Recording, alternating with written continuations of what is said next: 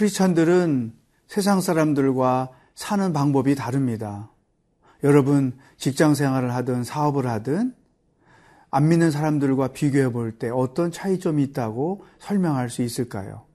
오늘 주시는 하나님의 말씀에 귀를 기울여 보기를 원합니다.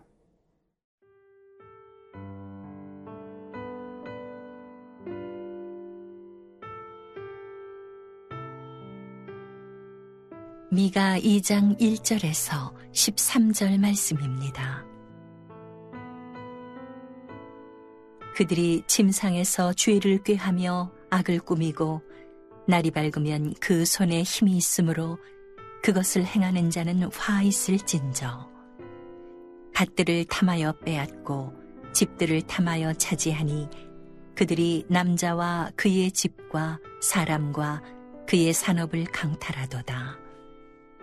그러므로 여호와의 말씀에 내가 이 족속에게 재앙을 계획하나니 너희의 목이 이에서 벗어나지 못할 것이요 또한 교만하게 다니지 못할 것이라. 이는 재앙의 때임이라 하셨느니라.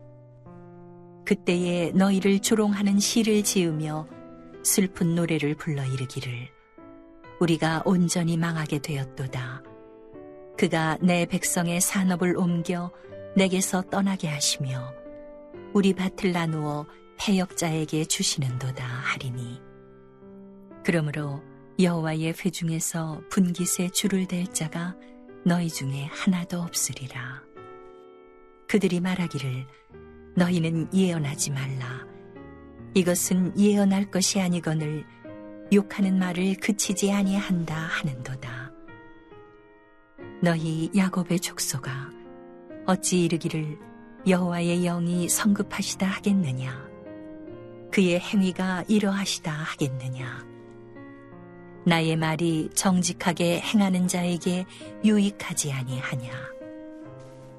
근래에 내 백성이 원수같이 일어나서 전쟁을 피하여 평안히 지나가는 자들의 의복에서 겉옷을 벗기며 내 백성의 부녀들을 그들의 즐거운 집에서 쫓아내고 그들의 어린 자녀에게서 나의 영광을 영원히 빼앗는도다. 이것은 너희가 쉴 곳이 아니니 일어나 떠날지어다. 이는 그것이 이미 더러워졌음이니라. 그런즉 반드시 멸하리니 그 멸망이 크리라.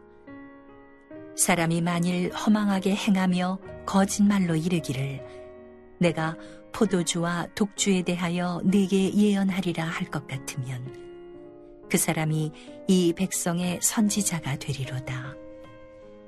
야고바, 내가 반드시 너희 무리를 다 모으며 내가 반드시 이스라엘의 남은 자를 모으고 그들을 한 처소에 두기를 보스라의 양떼같이 하며 초장의 양떼같이 하리니 사람들이 크게 떠들 것이며 길을 여는 자가 그들 앞에 올라가고 그들은 길을 열어 성문에 이르러서는 그리로 나갈 것이며 그들의 왕이 앞서가며 여호와께서는 선두로 가시리라. 오늘 먼저 우리에게 주시는 말씀은 우리들의 생활에 있어서 동기와 방법과 결과를 점검해 보라는 것입니다. 이스라엘 백성들은 하나님께 택함 받은 백성임에도 불구하고 그 동기와 방법이 문제가 많았어요. 그들이 미가 선지자를 통해서 지적받은 것을 보면 정말 오늘 세상에 일어나고 있는 많은 일들과 너무나 동일한 것을 발견할 수 있습니다. 1절 말씀에 보면 침상에서 죄를 꾀하며 악을 꾸미고 날이 밝으면 그 손에 힘이 있으므로 그것을 행하는 자는 화 있을진저. 그러니까 그 이 사람들의 특징, 악한 사람들의 특징은 동기가 악해요. 그리고 과정도 그 방법도 악해요. 침상에서 죄를 꾸미고 그 다음에 이절에 보니까 밭들을 탐하여 빼앗고 집들을 탐하여 차지하니 그들이 남자와 그의 집과 사람과 그의 산업을 강탈하도다. 그러니까 동기도 악하고 방법도 악하고 요즘에 이런 식으로 세상을 사는 사람들이 너무나 많아요. 오늘 세상 여러분의 환경, 주변을 들어보시면 이런 일들이 비일비재하게 일어나고 있는 것을 볼 수가 있지요. 물론 하나님은 그런 자들을 내버려 두시지 않지요. 3절에서 그 결과를 이렇게 설명하고 있습니다. 그러므로 여호와의 말씀에 내가 이 족속에게 재앙을 계획하나니 너희의 목이 이에 벗어나지 못할 것이요 또한 교만하게 다니지 못할 것이라 이는 재앙의 때임이라 하셨느니라. 세 가지가 다 악한 거예요. 동기도 악하고 방법도 악하고 결과도 악한 것이죠. 하나님께서 반드시 심판하신다. 자, 이런 음, 세상에서 우리 크리스찬들은 어떻게 살아야 될까?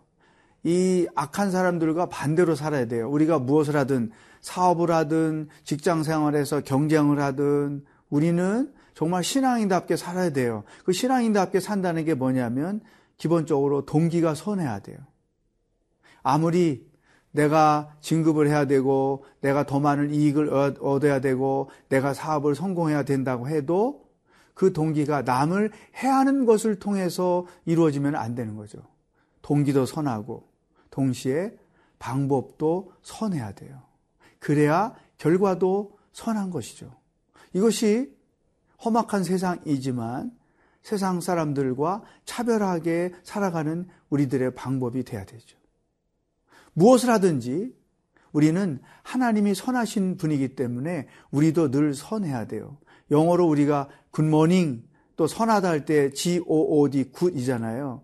이 말은 G-O-D 이것과 깊은 관계가 있어요. 하나님이 영어로 갓이잖아요. 이 갓이 G-O-D, G-O-O-D, 굿에서 나왔어요. 그러니까 하나님은 모든 동기도 선하시고 행하시는 방법도 선하시고 결과도 선해요. 그러니까 우리도 그 하나님을 따라가야 되는 거죠. 이제부터 여러분이 무엇을 하든지 여러분의 동기와 방법을 점검해 보시길 바래요. 아니, 이미 지금 하고 있는 것도 한번 점검해 보세요. 나는 선한 동기로 이 일을 지금 하고 있는가? 내가 하는 모든 그 계획이나 방법들이 하나님의 선하심과 일치되고 있는가?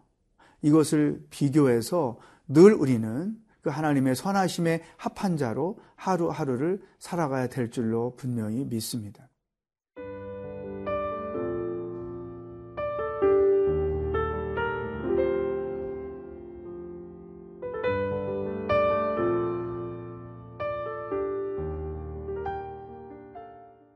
우리가 무엇을 하든지 선한 동기, 선한 방법, 선한 목적으로 해야 하는 것이 왜 중요하냐? 4절, 5절에 이런 말씀을 기록해 주셨어요. 그때 너희를 조롱하는 시를 지으며 슬픈 노래를 불러 이르기를 우리가 온전히 망하게 되었도다. 그가 내 백성의 산업을 옮겨 내게서 떠나게 하심에 우리 밭을 나눠 폐역자에게 주시는도다 하리니 그러므로 여호와의 회중에 분깃의 줄을 댈 자가 너희 중에 하나도 없으리라. 택함 받은 백성들이 너무 악해서 하나님께 심판을 받게 되니까 그들의 심판을 조롱하는 시가 어, 쓰여지고 울펴진다는 것이죠. 여러분, 이 말씀 가만히 보면 우리 삶에 너무나 깊은 관계가 있는 말씀이에요. 하나님께서 택한 자들을 통해 놀라운 일을 행하시고 세상을 구원하는 일을 하시려는데 택한 자들이 타락해 버리니까 그 일을 할 사람이 없는 거예요. 하나님이 나를 통해서 우리 가정을 구원하고 우리 직장을 구원하려고 하셨는데 내가 하나님의 뜻에 합당하지 않게 사니까 내 가정을 구원할 사람이 없고 내 직장을 구원할 사람이 없다는 것과 똑같은 거예요. 우리는 어떤 모양으로든 둘 중에 하나의 모델이 되게 돼 있어요. 하나님께서 기쁘게 쓰실 모델이 되느냐, 악한 자의 모델이 되느냐. 저렇게 살다가 안 되지. 저렇게 사는 것은 신앙인의 방법이 아니지. 저렇게 당, 살다가는 하나님께 심판받지. 이런 모델이 되느냐. 아니면 좋은 쪽으로, 그래, 저렇게 살아야 돼. 저게 신앙인의 삶의 방법이지. 안 믿는 사람도, 믿는 사람도 함께 존경하는 마음을 갖게 하는 방법이 있거든요. 그러니까 우리가 선한 동기와 선한 방법과 선한 목적으로 인생을 살고 사업을 하고 사무실에서 생활을 하고 가정을 섬기고 자녀들을 양육함으로써 우리는 어디서든지 훌륭한 쪽으로 타인들에게 모범이 되는 그러한 신앙인으로 살아가야 한다는 것입니다. 또 한 가지 12절에서 하나님의 크신 은혜를 우리가 경험해요. 이렇게 악한 동기와 악한 방법으로 살아가는 이스라엘 백성들, 형편없는 존재들인데, 그들에 대해서 하나님이 심판을 약속하시면서 또 어떤 것을 약속하고 있는지를 여기서 발견해요. 그 약속을 보면 하나님의 사랑은 정말 끝이 없구나라는 것을 알 수가 있죠. 12절, 야고바, 내가 반드시 너희 무리를 다 모으며 내가 반드시 이스라엘의 남은 자를 모으고 그들을 한 처소에 두기를 보스라의 양떼같이 하며 초장의 양떼같이 하리니 사람들이 크게 떠들 것이며 등등 이렇게 말씀해요. 그러니까 죄의 결과로 심판을 해서 그들이 흩어졌는데 하나님의 예언, 하나님의 심판은 거기까지 머무는 것이 아니고 심판 이후에까지도 계획하고 계셨다는 것이죠. 어, 타국의 그 노예가 돼서 흩어져서 살지만 다시 그들을 모을 것이다. 그러니까 하나님의 계획을 잘 보면 우리의 상상을 초월한다는 거죠. 죄에 대한 심판만 예언된 것이 아니고 심판 이후에 그들의 미래에 대해서도 하나님이 계획하고 계시다는 거죠. 한 번 약속하신 하나님, 한 번 택하신 하나님, 한 번 사랑하신 하나님은 끝까지 변함없이 그 약속을 지키시고 그 사랑을 지키신다는 거죠. 그러므로 우리가 믿음 생활을 할 때에 때로 우리가 어려운 일이 있고 고난을 당하고 환난을 겪지요. 암에 걸렸다거나 가족 중에 누가 한 사람이 죽거나 이혼을 하거나 상처를 받거나 어떤 힘들고 어려운 일을 당할지라도 거기까지만 우리의 생각이 멈춰서는 절대로 안 된다. 하나님의 계획은 내가 고난 당하는 거에만 있는 것이 아니고 고난 이후에 회복 까지 있다는 거예요. 그래서 힘들고 지치고 어려운 일을 당할 때 우리는 이 이후에 하나님이 계획하신 일이 무엇인지를 소망하며 그것을 바라봄으로써 하나님의 회복까지도 경험하는 것. 이것이 신앙인들의 삶의 여정이 되어야 한다는 것이죠. 사랑하는 여러분, 오늘 주신 말씀에서 우리는 소망을 잡을 수 있어요. 어떤 어려움에 있습니까? 어려움에 멈추지 마세요. 어려움 이후에 하나님이 계획해 놓으신 것이 무엇인지 그거를 바라보고 그것을 소망하고 기도하면서 오늘의 어려움을 잘 이겨낼 수 있기를 주의 이름으로 축복합니다. 기도하겠습니다. 하나님 아버지, 내가 무엇을 하든지 그 동기가 선하고 방법이 선하고 그래서 목적도 선하고 결과도 선해서 하나님이 하신 일 처럼 우리도 그렇게 살아가는 자가 되기를 원합니다. 허물도 많고 부족한 것도 많은데 언제나 징계 이후 회복까지도 계획하신 하나님의 사랑에 감사를 드립니다. 어떤 고난이든 그 이후의 회복이 무엇인지를 기대하며 하루하루 승리하며 살아가는 신앙인이 되도록 인도하여 주시옵소서. 예수님의 이름으로 기도하옵나이다. 아멘.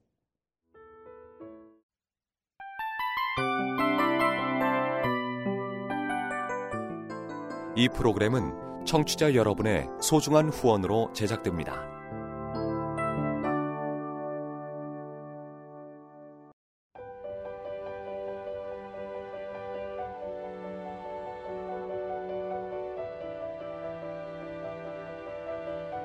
세상에는 수많은 교회들이 있지만 더 깊이 있는 말씀 강해를 찾기 위해 크기로만 교회를 선정하지 않습니다.